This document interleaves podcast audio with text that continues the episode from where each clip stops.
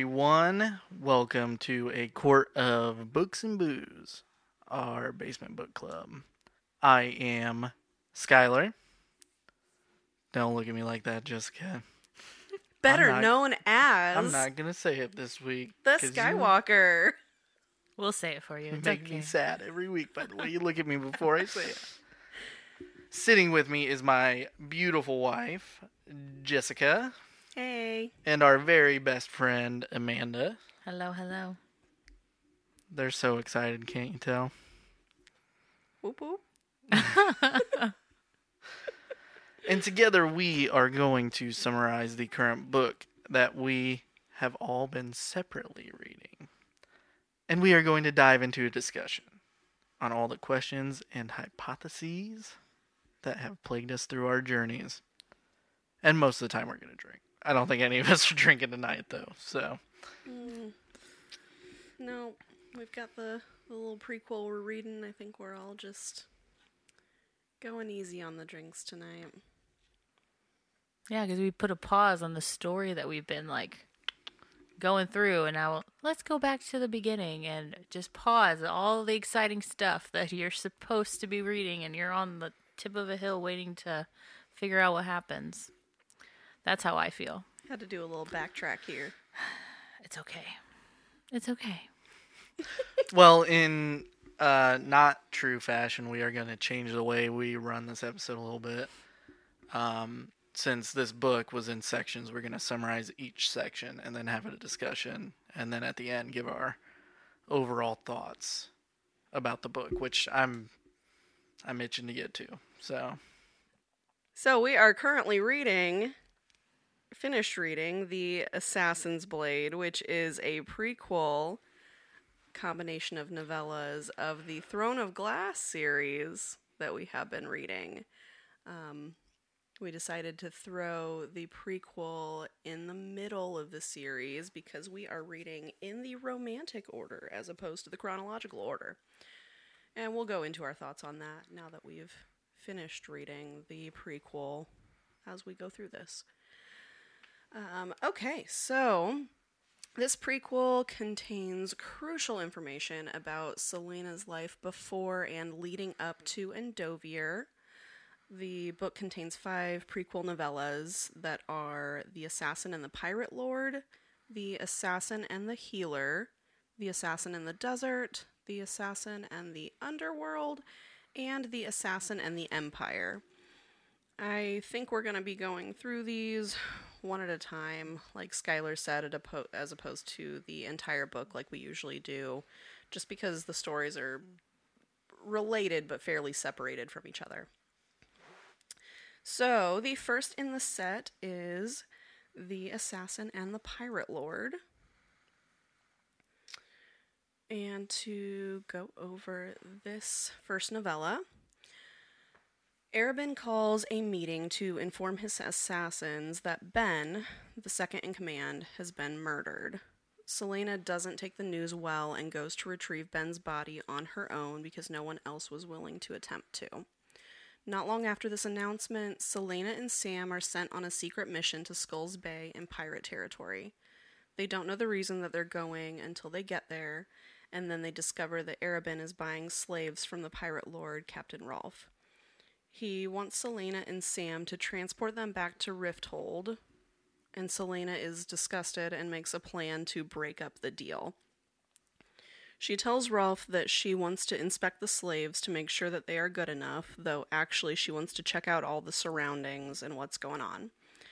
First, Rolfe takes them to see another group of hundred slaves to show how the inspection goes, and afterwards Celaena gets so angry um, and Sam knows she's up to something, so he finally drags it out of her and he agrees to help in her plans. They end up getting all the pirates in town drunk and then start a brawl at the tavern in hopes to cause a major distraction while they lower the chain in the bay and let the save, uh, slaves sail free. The plan goes somewhat awry, and for a while, Celaena even thinks Sam has died doing his part, but they end up disrupting their original plan and the slaves sail away to their freedom.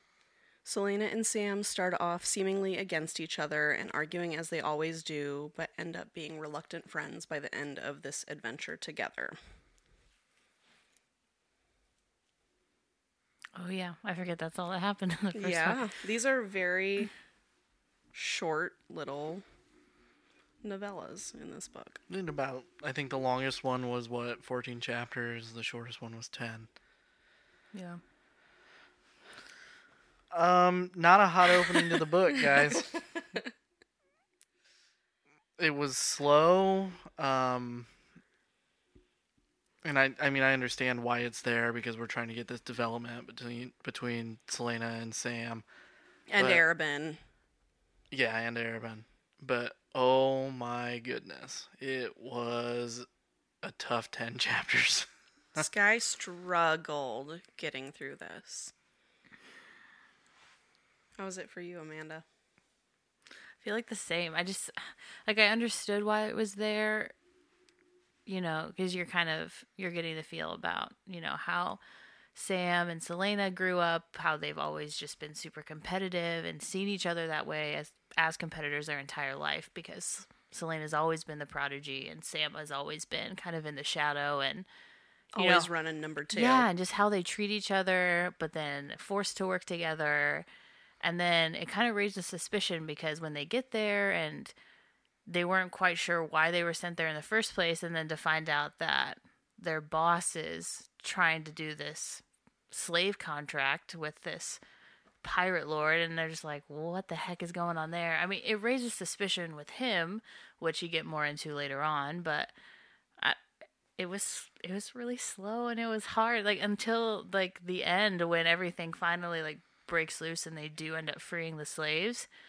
That was the most interesting part and i think that lasted like what two chapters? Oh yeah, the last two chapters were they were great. fantastic. yeah but It- yeah, it was just a lot of slow build up, slow going through the motions of getting background on like what's going on, but it- I didn't really find it that interesting. I I love political dramas, right? I don't know why. I just find them fascinating. yeah it's weird My brother does too. Um, and you know, I feel like that's what she was trying to do with the first half of this section was make it more of like the kind of the background and how this is dealt with in Adarlan and uh, what is it, Skulls Bay. yeah hmm but my goodness, it was just not not fantastic. The last two chapters were were really good. Once The they whole- started their plan, of, Right. yeah Of i don't know Celaena uh, dealing with Rolfe at the end of it. I love that whole bit where she's like, "Oh, I'll come back and kill you if, if I mm. ever hear that you're trading slaves again." And he's like, mm-hmm. "Okay, I'm done." Yeah, so so they opened a tab at the tavern, got everybody drunk, pretended to be drunk themselves, assumed Captain Rolfe was drunk, and then when they dipped out, found out he wasn't either because he was following them. Then she got in a fight with him then at that point, yeah. Yeah. And she kicked his ass. I, I think it, it was a I say that was one part I did like. It was a really nice balance of like, hey, straight up like I'm gonna kill you. You deserve it. You're doing all this crappy things to people, and I'm not afraid to literally slit your throat. But then on the other hand, she's also freeing 200 slaves. Yeah. So I think it was like a nice like, you know what? They don't de- deserve this, but you do. So Balance here we are. Yeah, you know. But I think it was a good look leading, especially with the books that we've read like thus far, like a good start of, you know, where she kind of really hit. Which I'm sure that there was circumstances before, because you know, we're only like what maybe a year before she gets captured and goes to Endovier, maybe. I don't even think it's been that long where this all starts, right? I think it is. I I think it's exactly a year. Yeah. Okay. So I'm sure there's been incidents before where she's chosen to take the better path versus, but who knows? We don't know. I would have liked this book to start out not humanizing her as much. I would have liked to see Adarlan's assassin. Mm-hmm. You know, the brutal. Like how she got her name. and- Exactly. yeah. And Yeah. now, you know, the beginning of this whole book is just humanizing her, which is fine. I mean, you know, But I she's thought the main we- character of the story, but But I thought that we would see a little bit more of that right. with this Mhm. being the prequel than what we did because it was straight off like, oh no, I'm going to free these 200 people because they literally did nothing wrong. The issue is, is the book is literally called The Assassin's Blade. Yeah. Where's the blade, man? Right. Yeah. Yeah. I, I thought it would start much sooner than a year prior to Endovier. I, I literally was thinking like as soon as he picked her up off the riverbank. yeah, so was I. I re- I really like, and even even if they did multiple time jumps, I thought it was going to be something similar to that. Yeah, I So. did. I did too. So that was a little disappointing. But yeah, so overall not not a strong start to the book um as far as like holding interest or being as um epic as the rest of the series so far. Yeah. Eh. Yeah. It was alright. Are we rating each individual novella or are we just rating the book as a whole? Hmm. I'm okay either way. I've come up with my rating for the book as a whole, but now I'm gonna like if you want to do them separately, we can. It's up to you guys. I was just I was just asking. I mean, technically they're separate novellas, just packaged together. Right. I don't care. That's true. We'll just do the book as a whole. Okay. Just know that this section was not was not was not fantastic. I know because I keep thinking like, man, I'm going to give this section such a low rating if we do that, but it kind of. But that's okay. That's okay. I, whatever your opinion is, it is valid. This is not my favorite book. I will say that. Oh God. anyway, moving on. yeah. We'll Yeah, go, we'll yeah, go through we'll that at the that. very end Yeah. moving on. as we go through the book as a whole. Okay. All right, on to the second novella, which is called The Assassin and the Healer. At this point, Celaena is staying at a hotel in Innish, a dingy port town, on her way to the Red Desert, which is where she is being forced to spend the summer training as punishment. Arobynn was furious that she freed the slaves at Skulls Bay, so he beat her to an absolute pulp as Sam watched and then told her she would go find the silent assassins in the desert. She was to get a, leather, a letter of approval from the mute master, the leader of the silent assassins, or there would be hell to pay.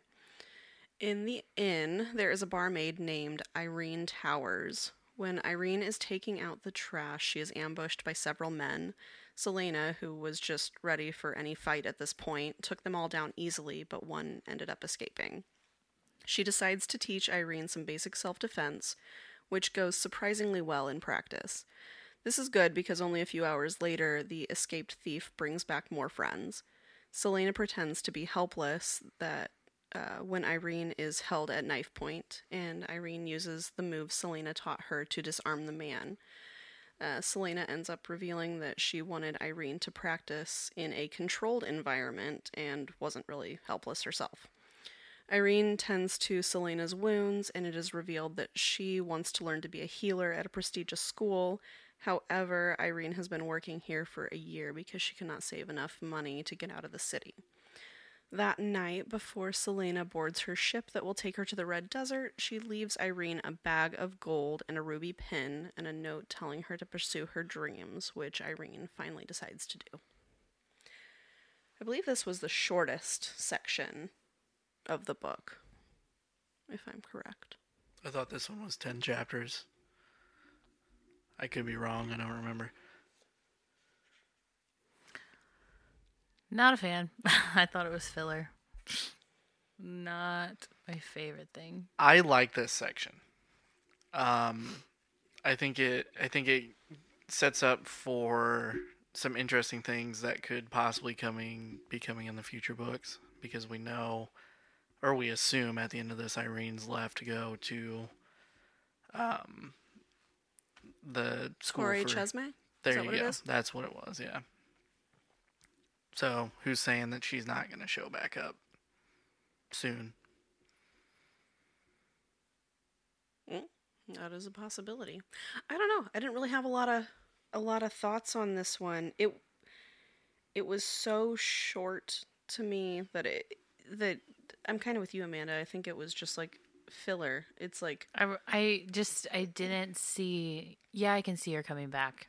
Sure, why not?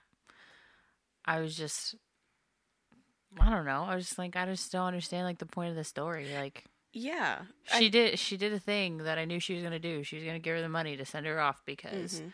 I think, and I think that like the one part I did like about that is she did mention that, well, maybe I gave her the money because I wanted her to have the life that I didn't have the choice to have, which I did like that, like that whole recognition process and seeing herself in another person because she didn't get the choice of how she grew up and Mm-hmm. doing what she wanted to do occupation wise and things like that. And I did think she felt bad for her because she came from a land, this girl came from a land that, you know, was full of healers and magic. And she was also part of that group where the king came in and everything vanished. And now she doesn't have those things. And so she was affected by it too, which I think mm-hmm. added a layer of empathy between that relationship. But other than that, I was just kind of like, I just didn't see I didn't see how it portrayed to any part of the plot or character development. Yeah, I'm I'm kind of right there because you know, while it definitely was not our favorite, the you know, the Pirate Lord section, I can see where that aided in the plot of this set of novellas. Mm-hmm. I I don't I don't see a point to this one at all. I don't see where it, Other than her being a nice person. it just seemed you know yeah yeah i don't i i didn't feel like it, you know it wasn't getting us further along in any direction it wasn't i don't think it was meeting anybody that's going to be super influential in the future it wasn't i don't think having read you know the rest of the novellas that it was anything that benefited the remainder of the book. Yeah. I mean, it was was a little feel good at some points, Right. but, but but what else was the point?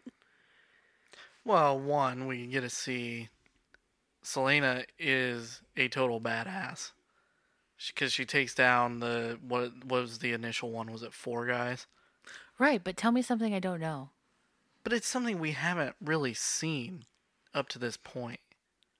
Mm, Big to differ. Keep in mind, if people are reading in the chronological order, they would not have seen that yet. At That this is point. true. But knowing what I know with what we have, Yes. I'm just like, mm, do we remember when Chaol got captured?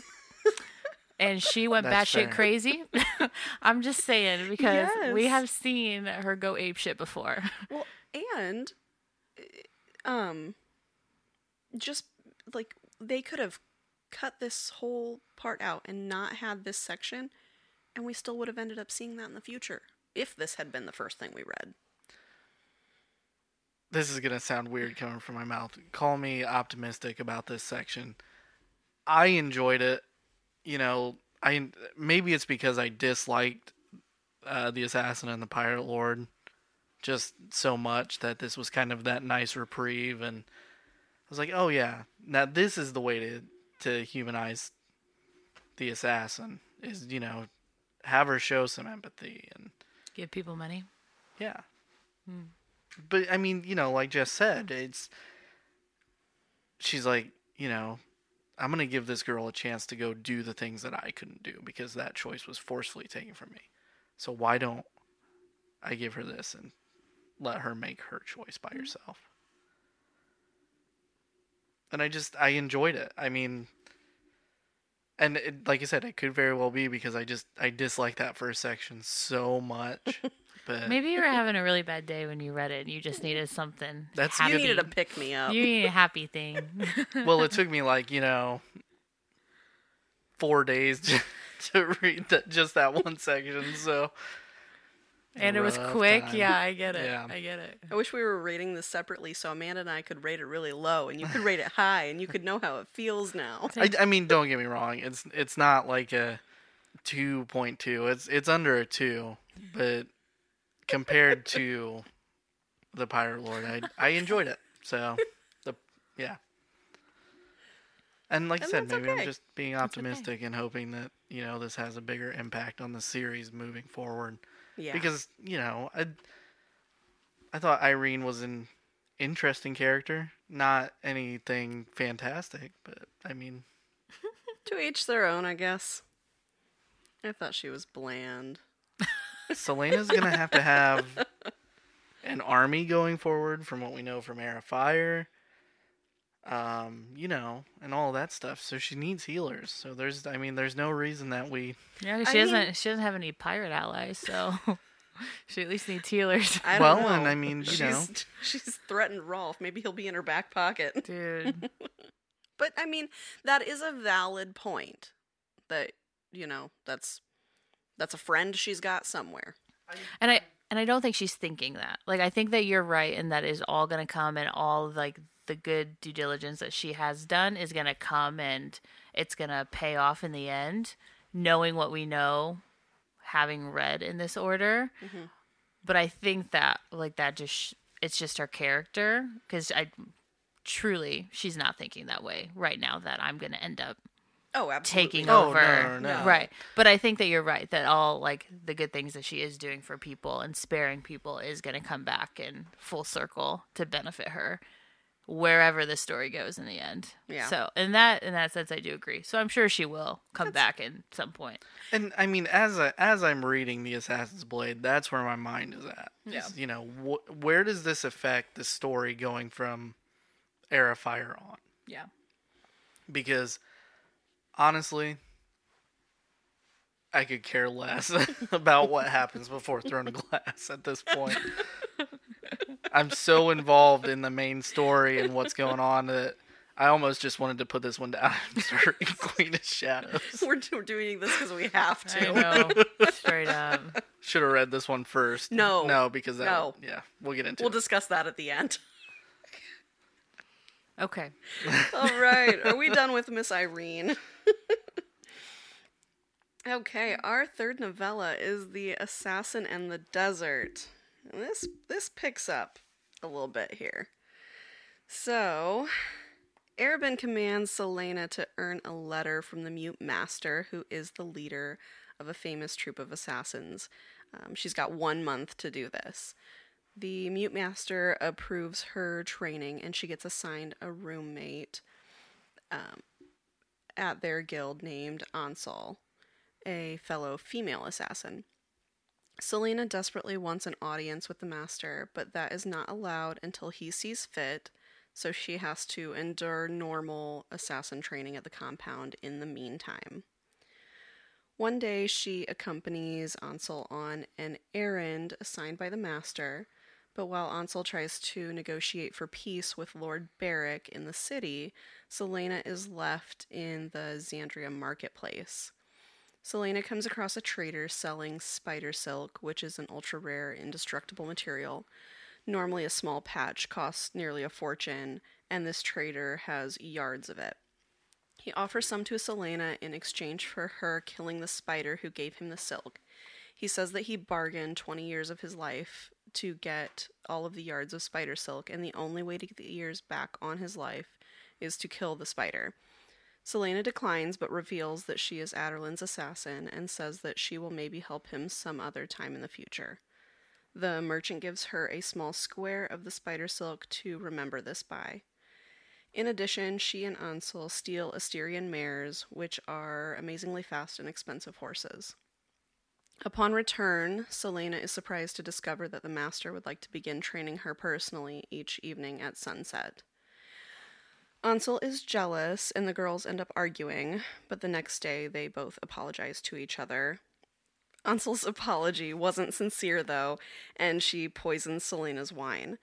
Celaena awakes alone in the middle of the desert with a note that says the master wanted her gone without publicly shaming her. She rides to Xandria to search for a ship to travel home on, when she sees a bunch of Berick's men marching toward the assassin's compound. Celaena rides back, and many are already dead in the attack. Ansel has poisoned the master with a temporary paralytic drug. She was a spy for Berick, so he will defeat those who killed her family. Ansel sees Celaena as a true friend and asks her to join her. Celaena refuses and they fight, and Celaena finally gets the upper hand but decides to let her live. The master gives Celaena the letter of recommendation and chests full of gold to pay off her debts to Arobynn. He tells her she always has a home there if she ever chooses to leave the north. And off she goes back to Rifthold. the king of all assassins. Air quotes around king.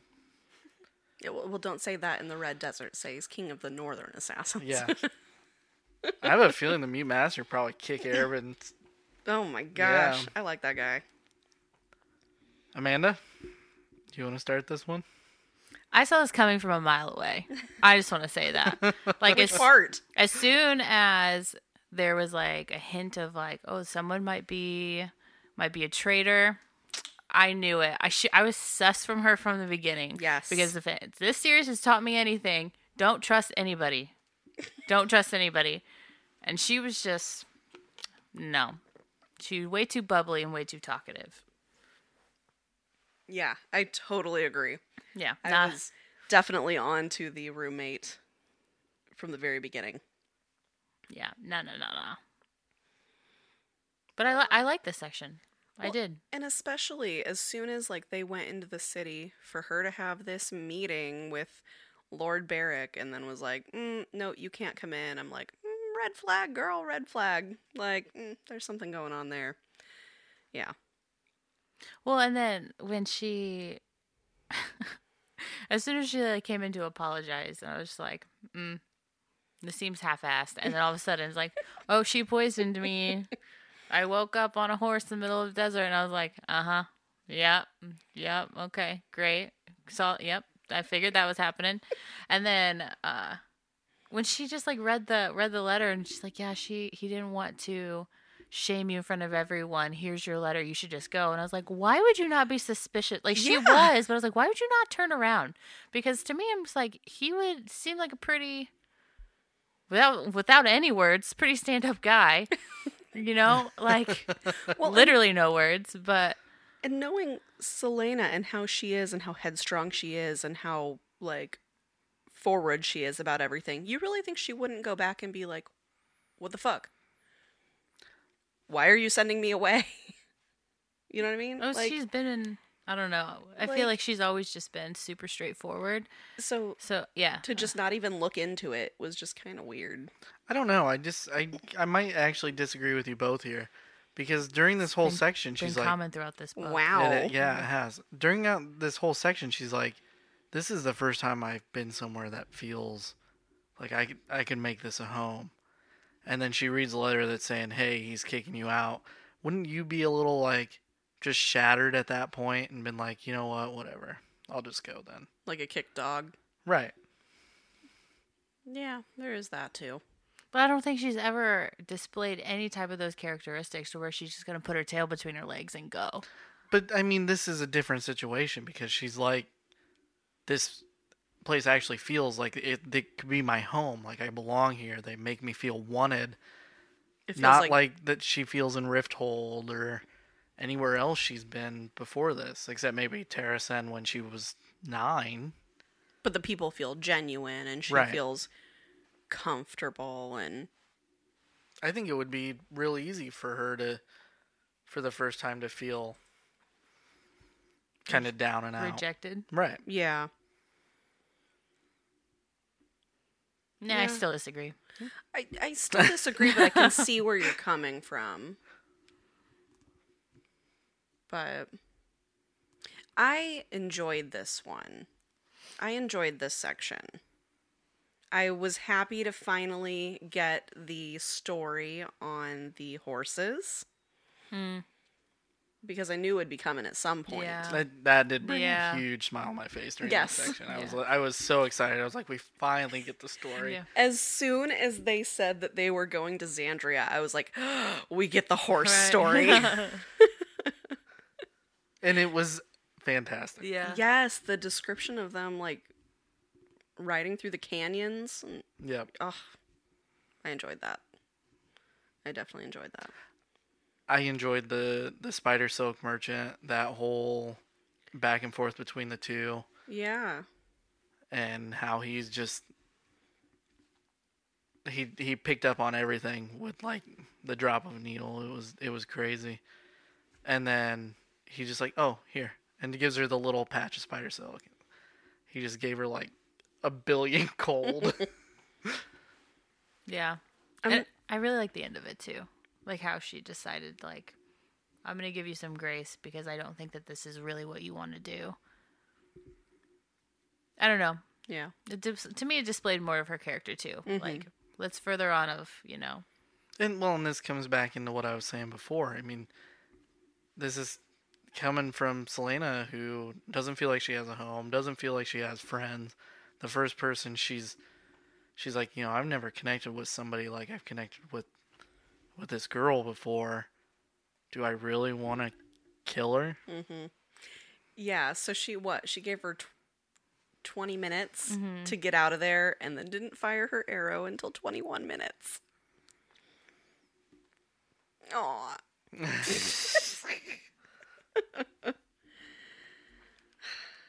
I will be back on the spider silk thing. I'm going to be real curious to see if that ends up going anywhere at some point.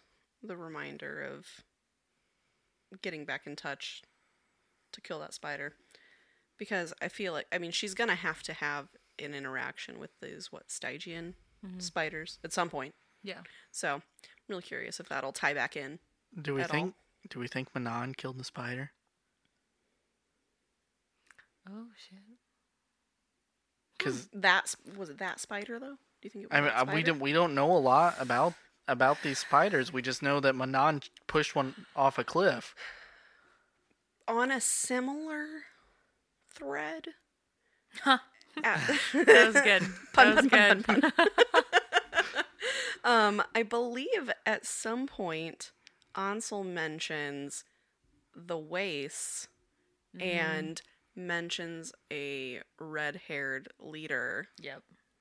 Which is going which is someone also mentioned as the Queen of the Waste now, a red-haired queen in Heir of Fire that we read before this. So I Yeah, I I- picked up on that too. yeah, I was like, oh, I got, I gotta know more about who this is because we know nothing about her, but she's there. I mean, she's obviously tied in very stealthily as this goes on. Mm-hmm. We assume it's an Iron Teeth, right? We don't know. Yeah, we don't know. They they don't. It it's brief instances that she's mentioned, but I think it's like the third time now that this mm-hmm. red haired person in the Waste is mentioned. So something's gonna be going on with that, and I'm real curious to see what it is. But I I liked that that there are s- like small ties into the main series in this particular section. I feel like this section was, you know, crucial to the prequel as opposed to the, you know, the one with Yrene that we just went through. Well, and it's brought up throughout the first three books, though, too, right? I mean, she mentions going to the Red Desert multiple times and Mm-hmm. Yeah, training she with trained. the Yeah. silent assassins. Mm-hmm. Um, so even though I knew nothing was gonna happen, I was totally rooting for the Mute Master's son, Oh my god. Uh, Is it Ilias? Ilias. That Yeah. right. Who, uh. definitely was a fan of Celaena's. well, who's not? And honestly, like I feel like every male encounter she has, it's like hmm. it's either like you're super bad and controlling and wanna like own everything, or you know, you're like the next one down and hmm. you find her attractive. I just say that one of my favorite parts of of the this section was at the end when the mute master is actually talking to her and like Yes. you know like explaining all these things and he like gives her the letter and then gives her like the gold for saving his life and he goes i want you to take this back to your master and tell him that we do not take advantage of our disciples and i was like yes yes yes, Yes. i was you know i was so proud of that statement because she was just like you know what you're right he treats me like garbage and i just let him do it granted like we we will find out later how that goes and how back and forth that is but still it was Yeah. but he gave her like that confidence of like, you know, we don't do that. He Here in the forced you. Assassins. We Yeah. don't abuse our. Yeah, he forced you into this debt that you have no, by any means, can't repay. Because even the the contract she is taking, he's still getting most of it because he's the one getting her the jobs. Yeah, I thought it was so nicely put. We don't abuse our disciples. I uh, when I was reading this section, uh, I looked at Jess. I was like, "Oh, he's talking to her." he did. He looked at me and he's like, oh, he's talking. I thought it was yeah. I like this section. I thought it was good. I mean, yeah, I, And that was funny too, because he's like, I never said I was going to be mute forever. Everybody just assumed that, but I never said that. Well, then I love how he's just like, and then sometimes I forget that I actually can talk. yeah, I'm. I'm glad that. It's nice, nice little comedic break. I really like Yeah. that. Yeah, this is up until this point. This is my favorite part. Mhm. Going forward, it does get better, but yes, I really like this section. does it? Well, there's certain parts I liked. Well, Jessica, let's move on to the underworld. Okay, so on to the fourth novella, The Assassin and the Underworld. Arobynn supposedly regrets beating Celaena and sending her to the Red Desert once she returns. He apologizes and uh, showers her with gifts, including a fancy suit with knives embedded in the sleeves. Celaena gives the tailor the spider silk from the Red Desert, telling him to put it in a place to guard the heart of the suit, um, but not her own. Instead, she puts this in Sam's, which we don't find out until a little bit later. Instead, yeah, instead she gives it to Sam. Yeah, and it ends up saving his life later on. Arobynn also gives her a job opportunity. An envoy is coming from Melisande. Sure. Yeah, I don't, you're the one with the pronunciations over here. I read most of this, not Oh, the audio wow. book. So yes. Didn't even audiobook this one up. Uh, an envoy is coming to establish trade networks, and the leader, Leighfer, is employing Celaena to kill her ex husband, Donoval. Supposedly, he has a list of people opposed to slave trade and plans to blackmail them in order for them to change their vote. Meanwhile, Celaena realizes she doesn't hate Sam. Things are tense at first because of Lysandra, a courtesan who's been latching onto Sam. Uh, Celaena denies it, but she is jealous. However, her jealousy is unfounded because Sam still continues to be very kind to her despite her attitude.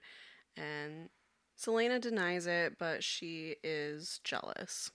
Uh, meanwhile, Celaena scouts Donoval and kills him. She burns the list he has, but one of his associates says that she is mistaken and that Donoval loves his country. Arobynn then laughs at Celaena, mocking her for not figuring out the truth. Donoval's documents actually showed safe houses for the slaves. He was against the slave trade, and Leighfer was for it. She had been tricked. This was the last straw for Celaena. She then pays off her debt to Arobynn with gold from the mute master and buys an apartment and moves out. Sam confesses his feelings, and Celaena finds that she may feel the same way about him. She sells her Asterion mare for a small fortune and then pays off Sam's debt to Arobynn as well, and he moves in with her. Talk about a disappointing section of this book. I so we know from the beginning that Donald is not the bad guy. Donville, however you say his name, was not the bad guy, right? It's pretty easy to assume that Arobynn is tricking Celaena into taking care of this guy because we know he's still super mad about this whole Skull Bay. Well, that's what I was thinking from the beginning because I was like, he's so pissed off at her that he almost like beats her to death, right? Sends Yeah. her off to the desert, and then all of a sudden she comes back and he's like, you know what? I feel really bad about that. Let me give you all these gifts. And I was like, what the fuck? Yeah. Yeah. I was so suspicious from him from the get go because I was like, there's no way that this is just going to be that easy. I'm going to give you all these gifts, all these very expensive gifts. Granted, she has a very high taste mm-hmm. anyway, but I was like, there's no way that this is just going to get blown off. Like, you literally cost him so much money, disobeyed everything he told you to do, and a guy that likes that much control, there's no way. So, like, like you said, I di- I didn't think he was telling her the truth from the beginning. I thought, yeah, it was.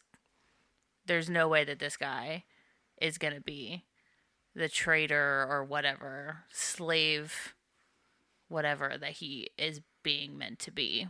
So I was on the same page.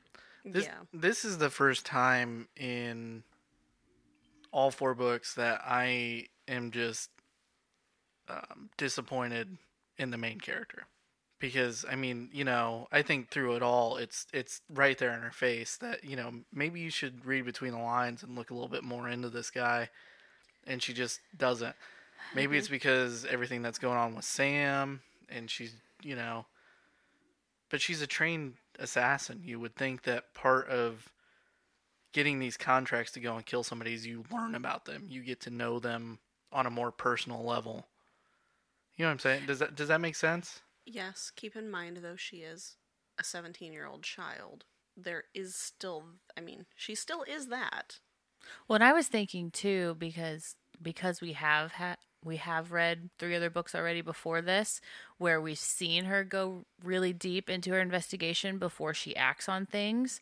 Like maybe this is why she does that now because she didn't this time and it did not end the way she was expecting it to where she killed someone who was essentially trying to do the same thing that she was doing.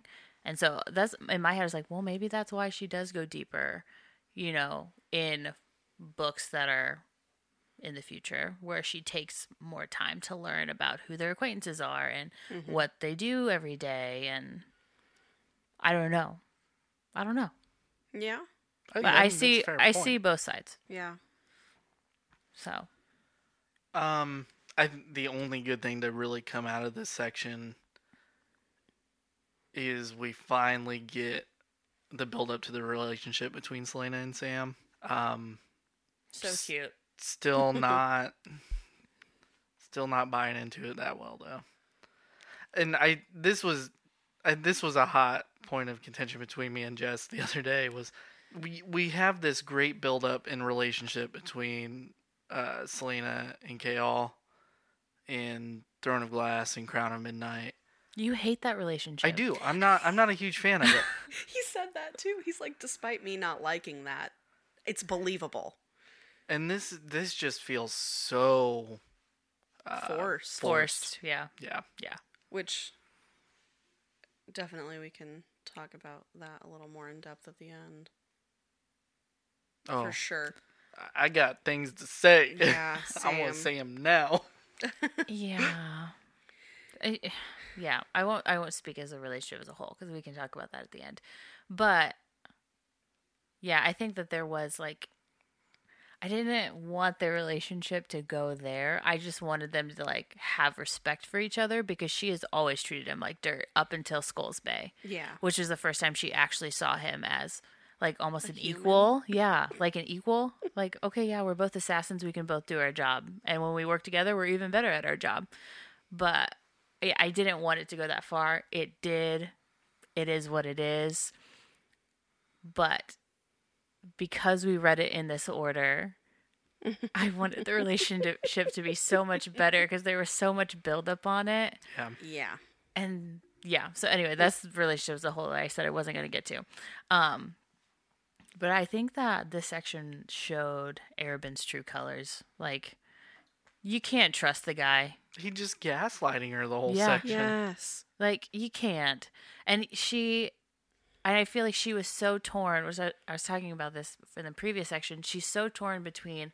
I know I need to cut ties with whatever this relationship is, which, by the way, he's creepy as fuck. And she doesn't even know what the relationship is. Exactly. At one point, she says, "What friend, brother, lover? Who knows?" father who knows yeah, Yeah. exactly and so i think she's so tied between this is not good like everything he does is just so manipulative and he just uses me for his own gain but then this is also the man that took her in when she was near death and it's like the strongest relationship that she's had since she was nine when her whole family died and Mm-hmm. all of that and so cutting that is com- completely terrifying completely terrifying which is why i took think it took her so long and she's fighting with sam half the time when he's like look what he's done to you. And she's like well. And he's like but you're just willing to forgive him. He buys you one pretty thing and you just forget everything. And she's like well let, let me make an ex- excuse number 999 about why he's not that bad of a guy. And then by the end of the book, he's just being like an absolute prick, just outwardly with the whole uh Lysandra thing. Eh, that like, was that was such a low blow low blow and gross and I mean, gross is a good word for it. um, I didn't. I'm I didn't- interested where this is going. I didn't hate this this end section of this part where, you know, Arobynn's finally starting to kind of show his true colors towards Celaena. I thought I thought it was extremely well written. Um, the relationship between him and Lysandra is obviously not. Um, Do they ever say how old she is? yeah, she just turned 18. Okay, okay. Yeah, cuz she couldn't have her bidding until she turned 18. Um, but I I like the fact that he went in with the low blow and he's like, oh yeah, all that money you just gave me, I used it on her bidding, so thanks. It was definitely like like that was smart of the author to have that as the way of doing things, but it doesn't make it less shitty and less gross. He's the ultimate, uh, as Roy would say, giga chat. oh my god, can you not? Well, and then to like have, you know, her accompany him to the the theater uh, on like Celaena's favorite performance of the year like I don't know. It was just it was just real shitty. I mean, it, it was needed. It was needed for He's a bad showing dude. his Yeah. character development. Yeah, you know, even Not a you know, great guy. there's definitely character development negatively, but Just all in all, it I- did what it needed to do. But it doesn't mean I liked it. I did just I just did not like this section. This was the hardest section of this book for me to read. and it was pretty long. It was boring. The beginning was super boring, and honestly, I got a bit confused in the whole Leaford Donoval like Like, what's Like, like? There's what- some names, guys. Yeah, like what was going on? I got a bit confused in there. I mean, I got it figured out, it, it- you know, after a while, but I got a little confused and, and turned around. What was his main guard's name? Was it Patrick? Something like yeah. yeah. Actually, I think no, it was Philip. it was Philip. Philip. It was Yeah. Philip. Yeah. So basic. Oh, what'd you guys think of the that masquerade party? Oh, she was totally dancing with Dorian, wasn't she? That's what I thought. Okay, so everybody realized that but me. I was I Well- was like making my notes and doing a little bit of research and and getting this all set up and I'm seeing like bits of people realizing this and I'm like what the fuck? I didn't realize this at all. How did I miss this? So I couldn't wait to bring this up to see if you guys noticed it cuz I was like, well, man, I was clueless. Yes, but she made a comment that anybody who was anybody was there unless you were in the pa- like they worked for the palace or they were part of the royal court. But then she's like, but then I think I did see some people that were that were mm-hmm. from the court that were mingling around or whatever. And then as soon as like he he starts talking to her, and I was like, this sounds so familiar. Like the speech is so similar. But then I was like, but wouldn't more people realize if it was Prince Dorian? So I wasn't sure. It's a masquerade ball, though. I mean, he's Yeah. got a- yeah, he's you're got a right. Mask. You're right. Oh, my I mind wish went- I would have realized this at the time. I think it would have made it like 10 times better. Yeah. But no, I didn't realize it until I'm doing my notes for this Well, and then, episode. like, and I'm like, wait, Yeah. what did I miss? Well, and then the wink at the end, I was like, okay, I think that that's him, but I'm not positive. But yeah, that's what's what I thought. Well, they they even say something like, uh, "There's a guard standing in the background." Yeah, yeah, right? yeah, yeah, yeah. So yeah, that was like Which would have been totally, Chaol. Totally Dorian, and I'm all for it. God, I'm so mad I missed that. I'm so mad. That would have made things So better. funny. Well, I'm glad you guys got that, Yeah. that little tidbit there. Ugh. Jeez. One more section. You ready? I guess. All right, into the fifth and final novella of The Assassin's Blade. This one is The Assassin and the Empire. Celaena sneaks into the Royal Theater to watch the symphony. She watches from the rafters and sees Arobynn has brought Lysandra with him this year. She leaves early but discovers Sam's not home and is mad because she assumes that he's fighting at the vaults to win some money for them. She goes, ends up finding him there, and they argue. He says he, that they need the money, but Celaena doesn't want him to earn it that way, and Sam tries to convince her to move away. They go to Arobynn's house to tell him that they're leaving. She offers to pay their way out of the guild, and Arabin counter offers, asking for an insane amount of money, to which she agrees to. They need a big contract to have enough money to leave, and Sam finds one, which is a nearly impossible kill. A local crime lord named Jayne and his right hand man, Farran. Celaena reluctantly agrees to help, even though she does not think that this is a good idea. They decide to take Farran out first, and Sam wants to make this kill. They argue, but eventually Celaena gives in. One night, Celaena finds Arobynn in her living room when she gets home. He tells her he knows who they're trying to take out and says that it's a dumb move. He tells her he loves her and asks her to stay in Rifthold with him, to which she refuses. As they plot this kill, Sam books passage on the, uh, to the southern continent for them. He decides to do this after seeing Arobynn, who told him to ask Celaena about her life before Rifthold. Celaena is restless and watching the clock while waiting for Sam to get home from the Farran kill. She heads out to look for him uh, multiple times but doesn't find him. She barely sleeps and she searches again the next morning and finds Arobynn in her apartment and he tells her that Sam is dead. She is struck with grief and wants to see Sam's body, to which Arobynn a few, uh, refuses, but she leaves to do that anyway. Arobynn leads her to Sam when they arrive at the keep. She doesn't believe it until she sees him, and then it o- uh, is overwhelming for her, and she won't leave. Celaena wakes up in her own bed, and she hears Arobynn discussing retaliation in the hall outside her room. She wants to go, but finds that Arobynn has locked her in her room, and she ends up escaping through the window. Celaena breaks into Jayne's house. She easily takes him down and his guards and makes her way to Farran.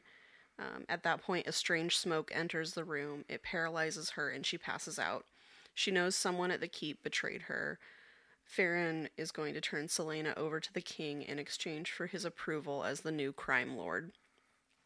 Celaena is brought before the king and other officials for a private trial. She doesn't speak until he is ready to announce the sentence, and she asks him to make it quick. Uh, instead, he decides to give her nine life sentences at the salt mine of Vandovier instead of death. Arobynn and his secret ally Farran are watching as Celaena ra- uh, Celaena's wagon rolls away. They conspired together to kill Sam and Jayne. Farran asks why Arobynn did this to Celaena, and he says because he doesn't like to share his belongings. Selena is worried because she knows Endovier is a death camp. On the journey there, she spots a rare white stag, a symbol from her long lost kingdom of Terrasen. This restores a little hope, and she is ready to face and conquer Endovier. And that is where we leave it. Amanda's got that look in her eye. She's ready to say something. I thought it was so anticlimactic. I Yes. don't know. I was just like, dudes, come on. I want more. Give me more. It was just like build up, build up, build up. Oh, sorry, Celaena, he died. They- They thought that he was still living at our place. I'm so sorry. A third of this entire section was just her waiting for him to come home. Or them arguing about why they're not doing it together. That, that was it. Like, that was like at least a third of this entire section was And just it- that. Again, I will say it again. There was so much buildup as to why she doesn't let people get close to her and all this because Sam died and why she doesn't trust people. And he was like the one person that she let in and actually saw a future with. And then I felt like this relationship was so, Stale? yeah. Yeah. I don't know. I'm just like, What'd you think, Sky?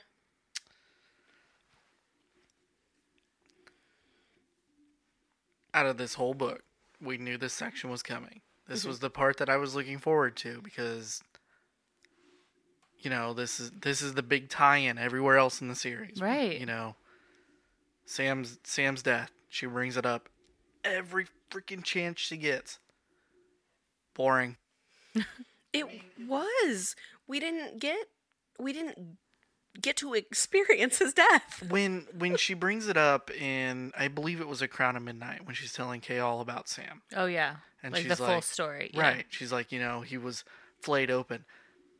My imagination shot to she sees Farran doing it, Right. Yeah. not just the aftermath. Yes. And I think that would have left such a bigger impact on this whole section if she would have been like, you know what, Sam's been gone for way too long.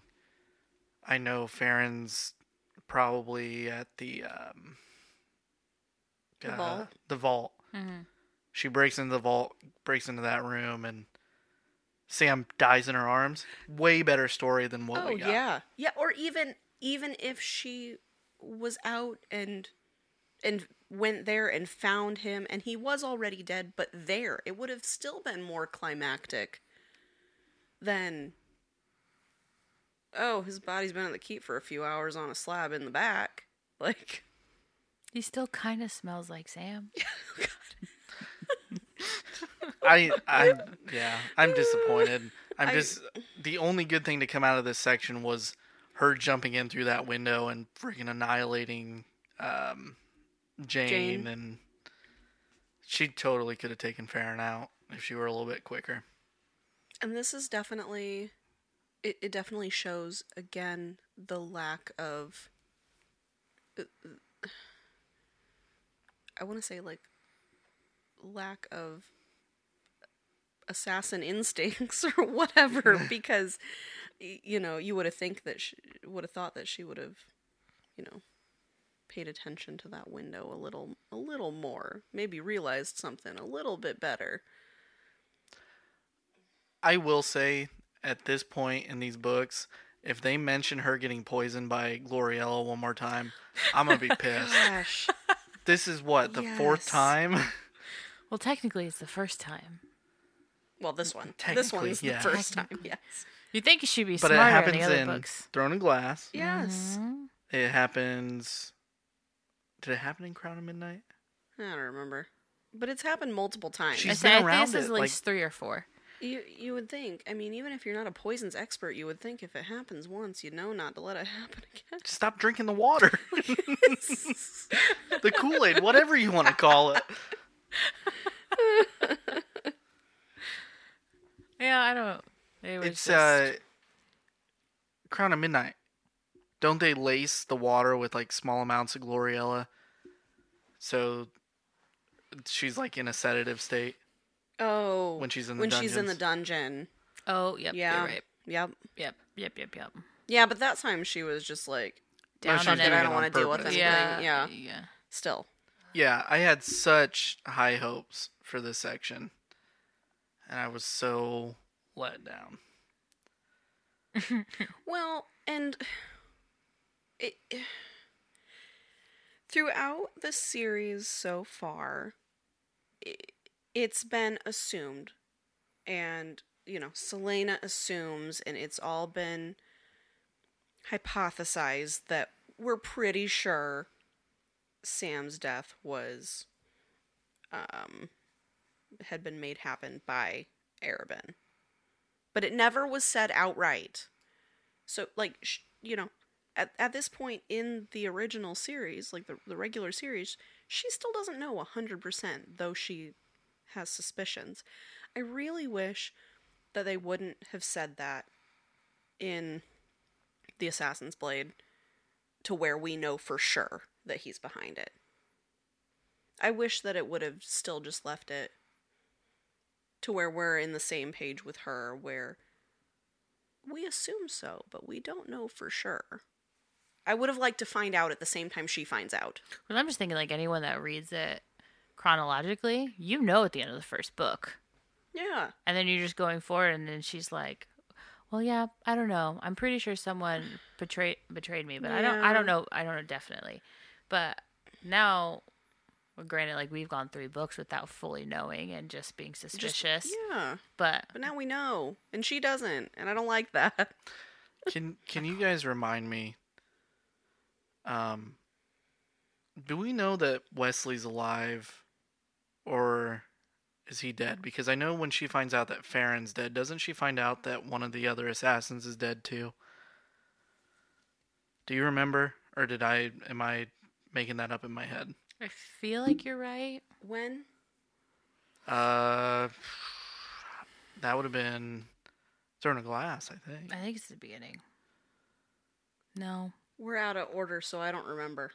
She finds out in one of the books that Farran, someone killed him. someone killed Farran. Okay. And I think Did we you- assume it was Wesley, right? I think so. Okay. Yeah. And Wesley's the one that tried to give her a warning. Yeah. when she when Arobynn locked her in her room and she left through the window she ran into wesley and he tried to warn her and she like knocked knocked him out This is why we don't act on rage. And Wesley's Arobynn's guard. It's his yeah right right hand man or whatever.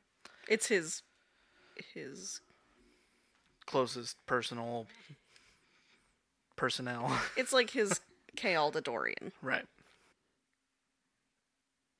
Yeah. I mean, I always knew it was Arobynn. well yeah like you know You know, you know and you're, it's like a gut feeling though. but you don't know Exactly. Yeah. and that's what i wanted it to remain as and now i'm like yeah. And well now i know Well, yeah, and like I wanted it to be, I wanted it to be this big like coming out of hey, you know this is what this is what I did, this is why I did this, and then she just like kills the guy or whatever. They have this big brawl, whatever the case. Yeah. But I wanted it to be like this big, like kind of similar to the whole Sam dying thing, like it, all this buildup of like, well, we don't know what happened or we don't know who it is. I wanted it to build and build and build, and then towards the end of the series, whether it's like the last book, second to last book, I don't care. But it comes out and it's this big thing. I wanted that jaw dropping moment Mhm. of like, oh shit, we know for oh sure Oh shit, yeah. yeah Like we always thought it, but now it's like for sure he's admitting to it all. I wanted Yeah. that, and now it's like this side conversation on a rooftop where he's like, "Oh yeah, I just don't like sharing my belongings." It's like fuck off, bro. Okay, come Well, on. I mean, even up until the end of this section, it could have been a number of people. It could have been the king. It could have been uh, Lysandra. I I wanted to theorize that up until the end of this, when Arobynn's standing on the roof, that maybe Sam was still alive.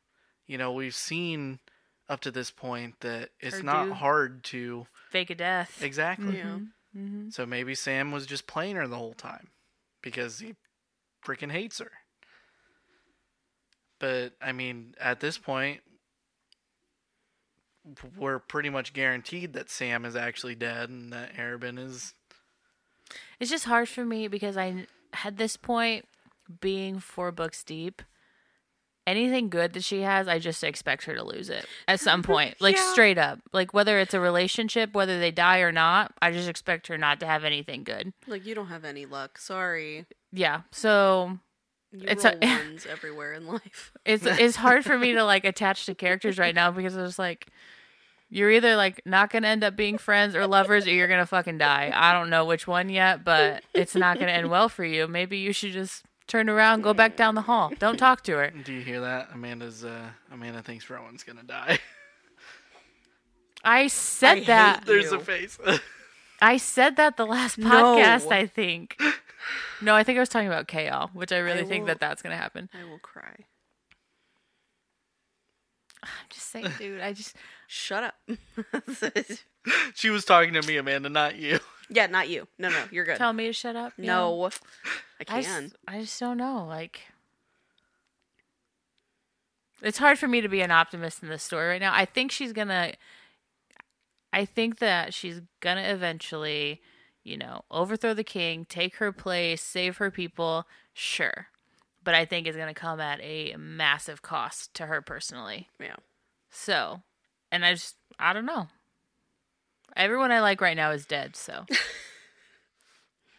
So they killed my favorite character halfway through the second book. So But even but even that build up, we never even saw that death coming. But all that build up of her like rushing to go save him to save Chaol and then being like, "Oh, do you know where she's at? Because uh we heard that someone might be trying to kill her." And then the rush back and all the anticipation just to find her dead. That was such a big moment. that was You well had your oh done. oh shit moment. Yeah. yeah, That one was well done. and then, Sam's was not. and then the lead up into that with Archer. Right. Yeah. You Yeah. know that that whole book, Yeah. that whole section of that one book put this completely to bed. Yeah. I mean, it's this. It, they don't compare. Yeah. Yeah. I, I wanted that big moment, especially because it affected her so much that, like you're, you said, she's bringing it up like every five seconds. Yeah, exactly. And it's it just we don't get that, and I, I am so let down by this book in general Mm-hmm. because the other, aside from Throne of Glass, the other books were fantastic. Phenomenal. Like I mm-hmm. couldn't put them down. And this one, I was just like, it's like what you said at the beginning, reading it because we had to read it. Yeah. It took me two weeks to read this book. Yeah. When I I read Heir of Fire in what like three two days. Yeah. Which is like almost like what, almost double the size of this book because this Something said, like that. yeah, It's a pretty book, close. sure. Yeah. Yeah. I think it might even be shorter than Throne of Glass, honestly, but Maybe. I don't know. I don't know. I did not like their relationship. I did not like the book. It's fine. It's it's so sad because I wanted to like Sam so bad. I know. because we get this huge lead up in every book up to this point and then their relationship is not not great well, and honestly, I think that if we would have started from when she was nine and saw that relationship build, even with time skips, I think I would have liked him a lot more, and I would have liked the relationship a lot more. But it was like you said, it was so rushed, and then all of a sudden it's like, oh hey, we're in love, which she never says those words, by the way. Did you notice that? Yes. And so it's just like, jess is jess is waiting to get her words in Oh, no. I just. I'm just really disappointed with this as a prequel. Like. So far, I'm loving the series so much, but then. And, and to, to get to, like, such a point where we're. We're, like, on a precipice of of things going on to then backtrack to this prequel that ends up being a letdown in my eyes it, it just it sucks I'm And- honestly kind of pissed that we stopped the story for this. i'm i'm glad that we did like i i'm you know i i don't like to not read all parts of a series. Like i i'm the person that watches all the filler like i want to get everything. I want to get all the all the canon everything. But but yeah it was it was kind of frustrating. That's great. I could have skipped this and it would have been totally fine. i'm going to tell you exactly what i told jess the other day. I'm glad we read this book here because if we read it before Throne of Glass, you wouldn't have continued. I wouldn't have continued this yeah, series. That's fair. Yes, That absolutely. was what, that's what I was gonna ask. Like, if we read this first, would we have continued to read? So that's good to know because No. I don't think I would have either. Nope. I uh if anybody ever asks for a recommendation on what order to read this series in, it, it would definitely be this order. Yeah. You know, I'm not going to say don't read it cuz I'm not I just wouldn't do that. But yeah, read it after Heir of Fire. Read it after you're already sucked into the series so that you don't want to quit having read this one first. You don't have to read this book, though. You know, you don't that's that's the thing. Is I mean, it just doesn't really fit in. Anyway, But even before Throne of Glass, I mean, yeah, it's a nice lead up into Throne of Glass, and you get to know the main character, but it's not necessary.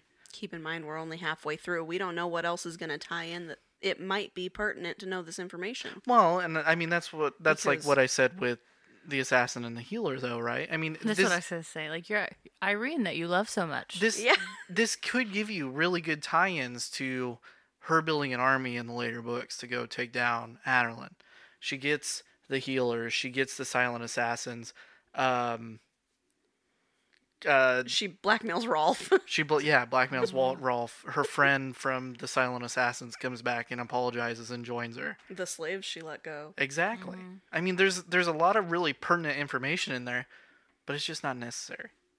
That you know of yet. Right. Because, you know, in doing the research on when to read this book and what order to read these books in and, and deciding to go with this one, the big thing I heard was to read it before Queen of Shadows.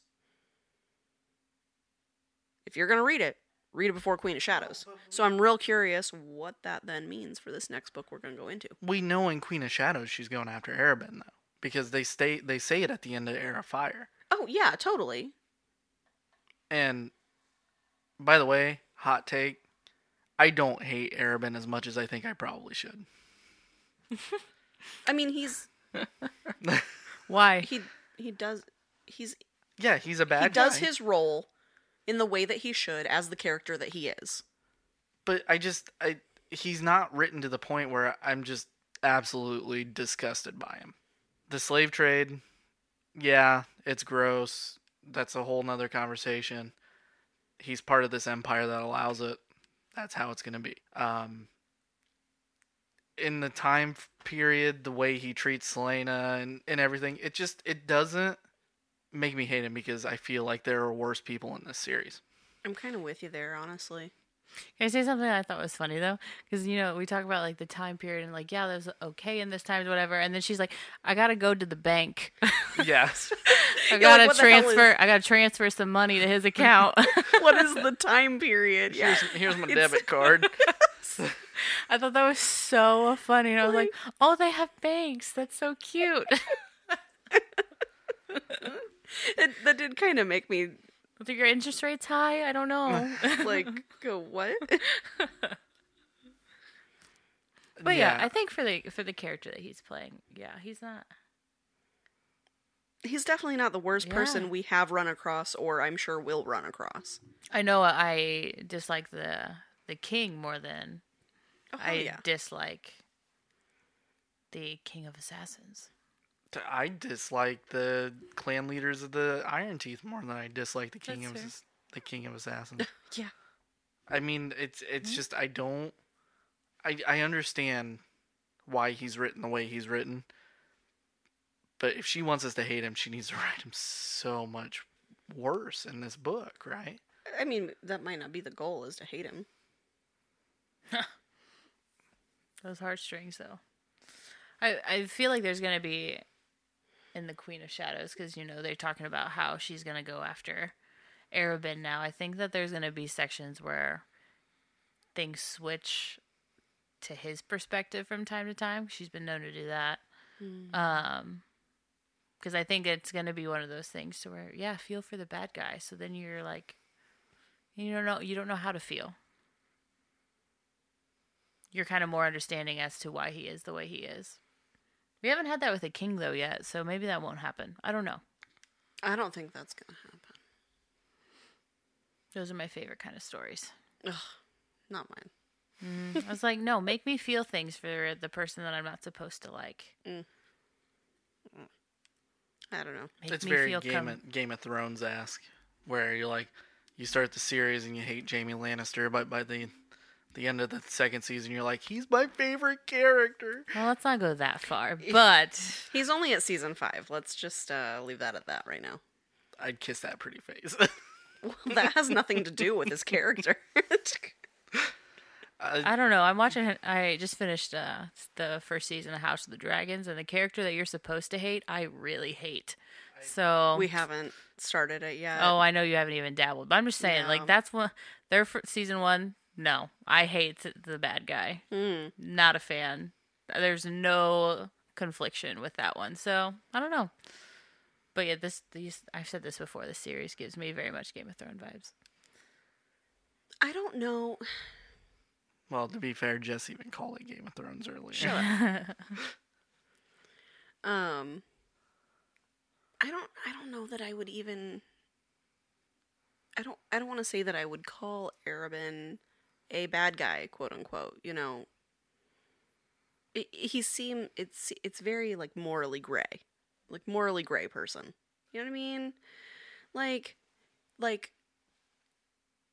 In this book, I can hate Farran, but I don't hate Arobynn. You know what I mean? You don't know much about Farran though. True, but I mean just even by the actions, just just within this book. And Farran's a complete sadist, so it's kind of hard to like him. Um, I don't yeah, know. I just, I'm not, not happy. The the book I'm was s- what it was. I'm super ready to get back into the main, the main Oh yeah. course of the series and see where it takes us because this was a tough one. Well, heck yeah! Now we're getting back into the the real part of it, and So when are we we, get to see more of Arobynn. When are we taking bets that Rowan's gonna die?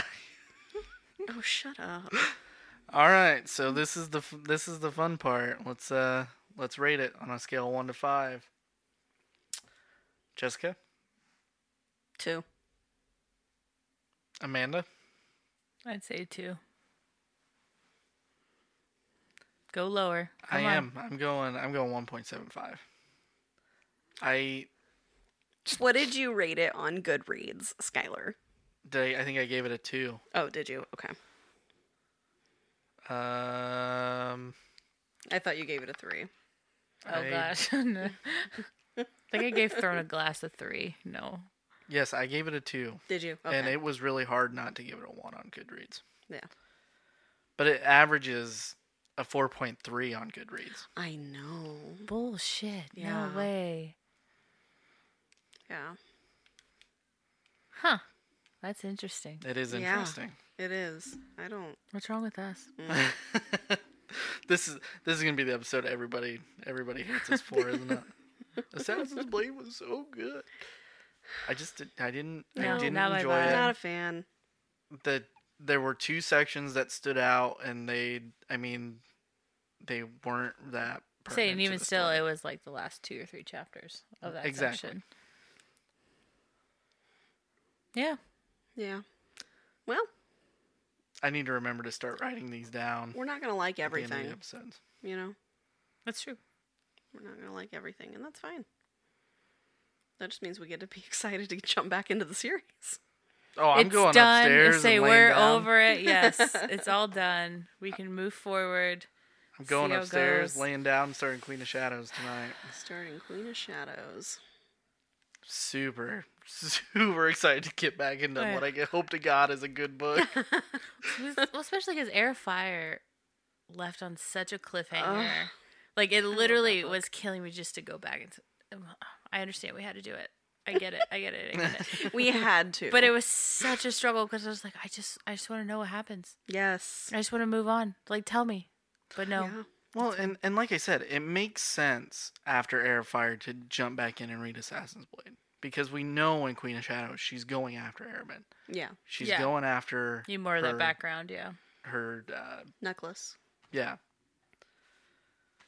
Yep. We get the background, but Maybe that's why they told us that he was the one that betrayed her. Because that is kind of like the whole preface of the next book. Guess we'll see.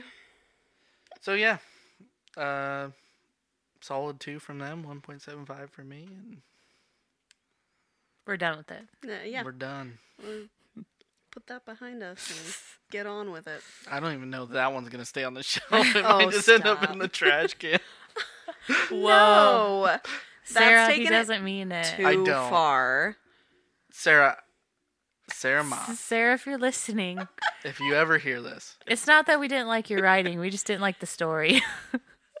the rest of the series is super good. Save Throne of Glass was a little. Oh iffy, my but- goodness. You can listen to the episodes and tell us if you agree. Yeah, come on, do an interview. We'd, we'd love to talk to you about just the Assassin's Blade itself. Get your thoughts on that. If you're not SJM, you can stop listening now. All right, everybody, thank you so much for listening to A Court of Books and Booze. We were not drinking tonight. Um, Maybe Aman- like Amanda might be a little hungover. Maybe we would have liked it more if we were drinking. there you go. I do have a Coors in front of me. I just didn't didn't even crack it. So we're kind of lame tonight. It's all right. Slow drinks for a slow book. yeah, So we drink more when we get really hyped about the book. it's because Nick isn't here to to pressure us into drinking every 15 seconds or whatever he wants us to do. he was really hungover today too, so it's all right. All right, guys. Well, thank you very much. Like I said, uh, this is a court of books and booze. We are a weekly book club, and if you would like to check out any other of the Golden Mojo Entertainment network of podcasts, you can look up MurdNerds, Golden Image Podcast, The Call Guys, Indiana Chiefs fans, and the United States of Paranormal. Um, they're all on every form of social media and all that fun stuff. So go check them out. They deserve it. All very good shows. Everywhere you find your podcasts. Anything else you guys want to add before we hit that stop button? Nope. Okay. Read with you later.